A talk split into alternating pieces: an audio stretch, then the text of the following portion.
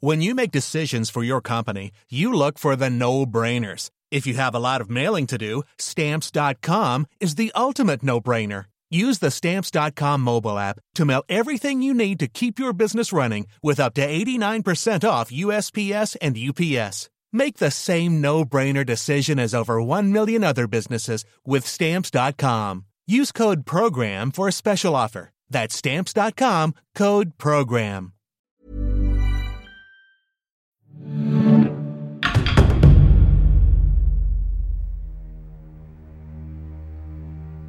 1501, un auteur inconnu dresse un tableau scandalisé de la vie à la cour du Vatican. Que de dépravation, d'inceste, d'ordure. Il n'est pas de maison de débauche, il n'est pas de lupanar qui ne soit plus décent. À cette époque, de nombreux pamphlets condamnent avec la même violence les mêmes excès. La famille qu'on accable est la plus en vue de la chrétienté, les Borgia. Leur règne sur l'Église dure depuis neuf ans. Rodrigo, le père, est devenu à l'été 1492 le pape Alexandre VI. Vicaire du Christ, son autorité spirituelle s'exerce désormais sur les rois. Et ses quatre enfants, Juan, César, Lucrèce et Geoffroy, participent à ses côtés au jeu du pouvoir. Borgia. À la seule évocation de ce nom, c'est tout un imaginaire maléfique qui se déploie. Fait de complots, de poisons, de violence, de luxure et de sang. La légende sulfureuse qui entoure cette famille depuis la Renaissance est particulièrement cruelle avec la seule femme de la fratrie. Séductrice, manipulatrice, empoisonneuse, Lucrèce est accusée de tous les vices. Sa terrible réputation, initiée par les récits colportés par les adversaires de sa famille, est particulièrement tenace. Le drame de Victor Hugo, Lucrèce Borgia, joué pour la première fois en 1833, y a largement contribué. Maudit soit cette Lucrèce Borgia, elle me fait horreur, s'exclame le héros Gennaro. Au dernier acte, il poignarde Lucrèce et recueillant son dernier soupir, il découvre qu'il est en fait son fils incestueux. Un récit totalement fantaisiste qui piétine la réalité historique. Derrière toutes ces calomnies, derrière tous ces fantasmes, qui était vraiment Lucrezia Borgia?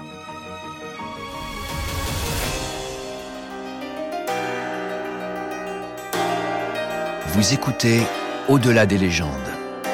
À l'occasion des 15 ans de la franchise Assassin's Creed, voyagez à travers 2500 ans d'histoire, à la rencontre d'hommes et de femmes au destin hors du commun.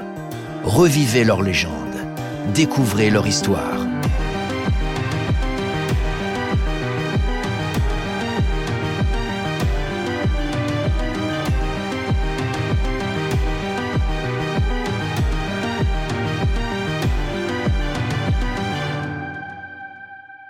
Épisode 9 Lucrèce Borgia.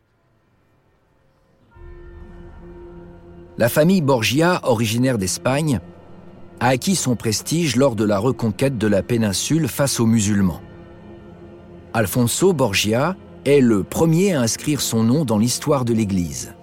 Évêque de Valence, il devient pape en 1455 sous le nom de Calixte III. C'est lui qui introduit Rodrigo, son neveu, à la cour pontificale. Le népotisme est alors une pratique courante. Qu'un pape favorise des membres de sa famille ne choque personne. Grâce à son oncle, l'ambitieux Rodrigo connaît une ascension fulgurante. Cardinal et vice-chancelier, il occupe à 26 ans le second rang dans la hiérarchie vaticane, juste derrière le Saint-Père. Sa fortune s'accroît considérablement et avec elle son influence. Mais il est encore trop jeune pour briguer le trône pontifical. En attendant son heure, il sait peser sur les conclaves. Avec son argent et ses talents de négociateur, il est de ceux qui font les papes. En 1470, Rodrigo rencontre dans une taverne romaine la belle Vanozza Catanei. Leur liaison amoureuse durera des années. Parmi le haut clergé, le refus de la chasteté est tout à fait courant à cette époque. Une bulle pontificale de 1486 doit même rappeler aux ecclésiastiques qu'ils ne peuvent pas tenir de bordel. Rodrigo et Vanozza, tel un couple princier, coulent ensemble des jours heureux dans la forteresse abbatiale de Subiaco. C'est dans cette petite cité, non loin de Rome, que Lucrèce voit le jour le 18 avril 1480. Selon le souhait de son père, elle reçoit une éducation soignée et fréquente le palais des Orsini, où elle découvre les rouages des cours princières et leur mondanité. Le 11 août 1492, Rodrigo Borgia, à force d'intrigue, atteint son objectif à plus de 60 ans. Après avoir acheté quelques voix du conclave, il devient pape sous le nom d'Alexandre VI. Dès lors, le destin de Lucrèce est scellé.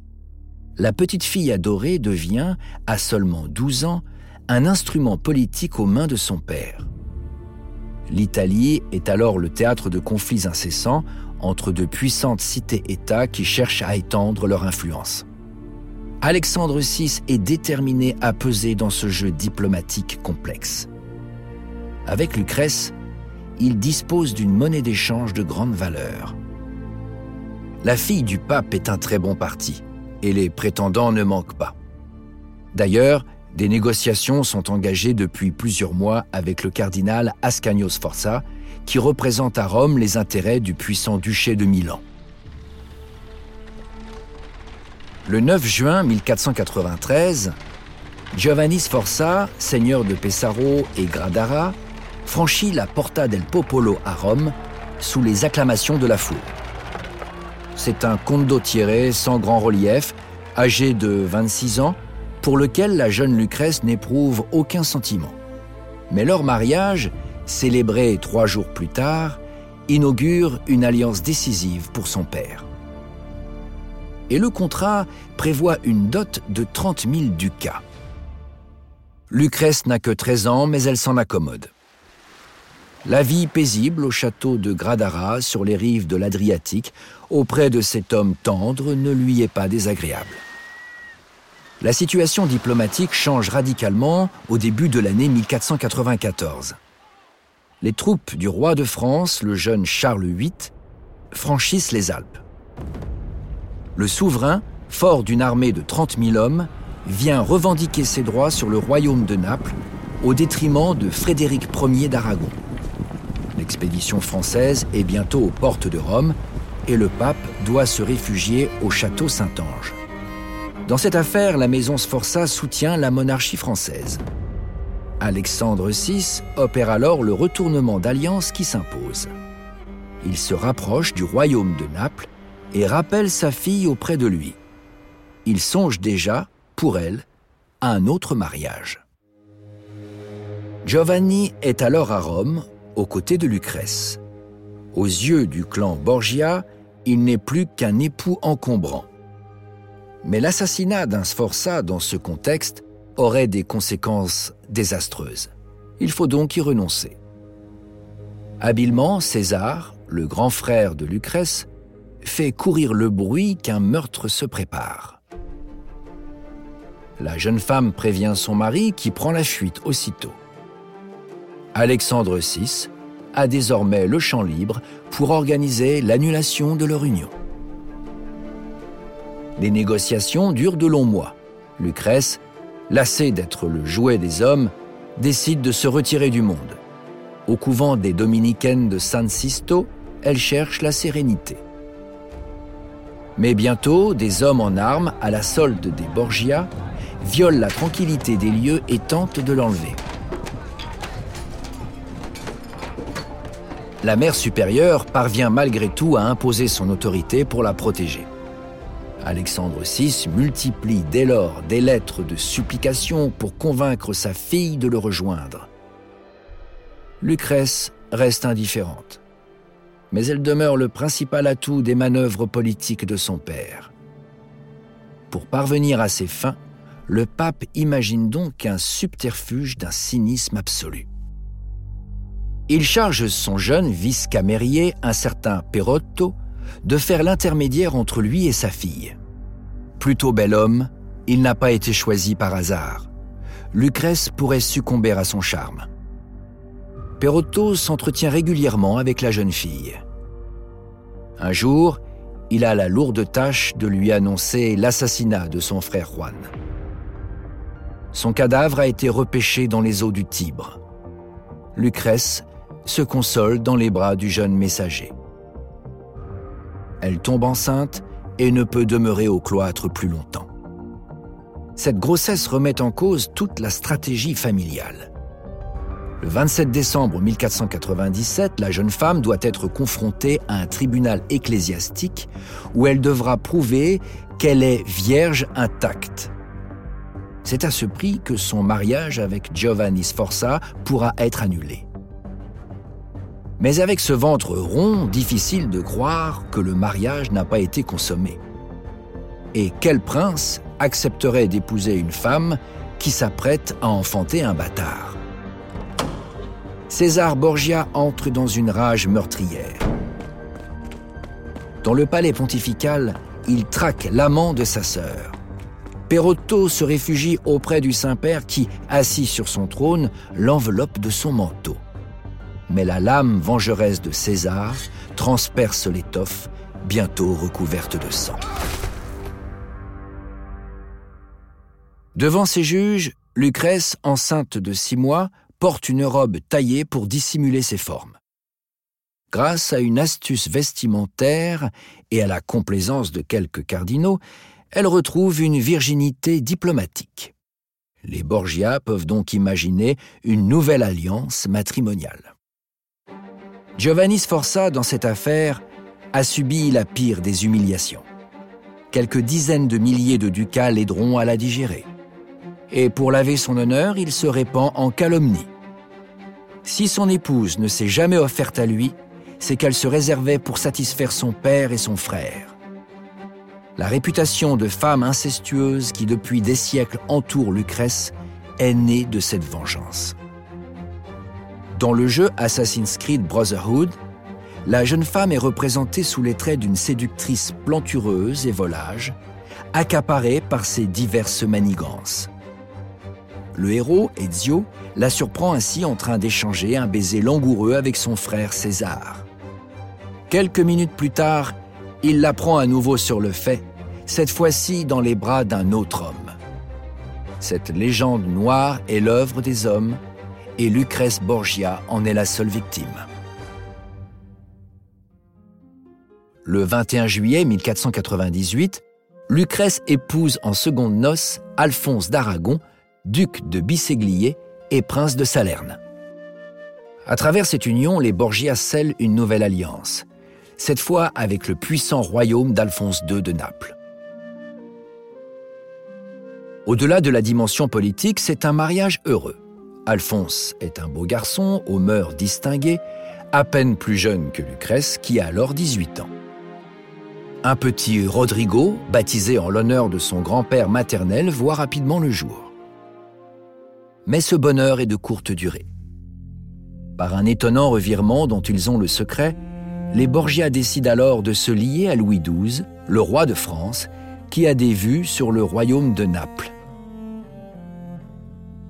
le nouvel époux de Lucrèce se retrouve dans la même situation que Giovanni, son prédécesseur.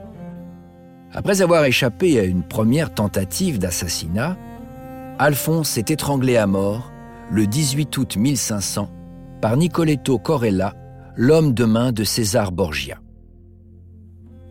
Réfugié à Népi, au nord de Rome, Lucrèce est plongée dans les affres du deuil. En quelques années, elle a perdu un frère, deux époux et un amant, tous sacrifiés sur l'autel des ambitions familiales.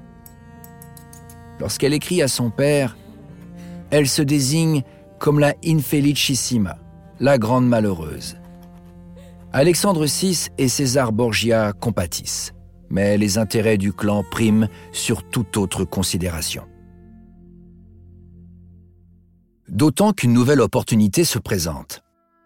Alphonse d'Este, héritier du duché de Ferrare, est veuf.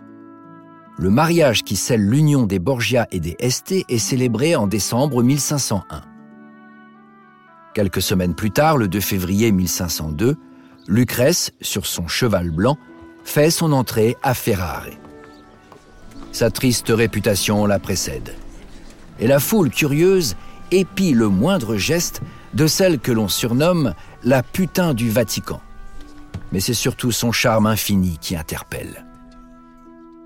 Loin de Rome et donc de sa famille, protégée par le duc d'Este, la jeune femme, dans ce fief tranquille, peut enfin révéler la beauté de son âme. La terrible ascension du clan Borgia se termine avec la mort d'Alexandre VI le 6 août 1503. Lucrèce, libérée des ambitions familiales, s'affirme comme une grande protectrice des arts. En finançant les artistes, comme le jeune Titien, elle assure le rayonnement culturel du duché et les poètes chantent ses louanges. Le 24 juin 1519, à 39 ans, Lucrèce, qui vient de mettre au monde une petite fille, rend son dernier souffle après trois semaines d'agonie. Au crépuscule de sa vie, elle avait choisi d'observer les préceptes de pauvreté enseignés par Saint François. Une piété sincère à travers laquelle elle a sans doute cherché à expier les fautes commises par son clan. Un clan dont elle aura été le jouet et la victime, au gré des envies des hommes. Un clan qui lui a légué une réputation maléfique. Mais un clan duquel l'histoire l'extirpe progressivement. Lucrèce valait mieux que les Borgia.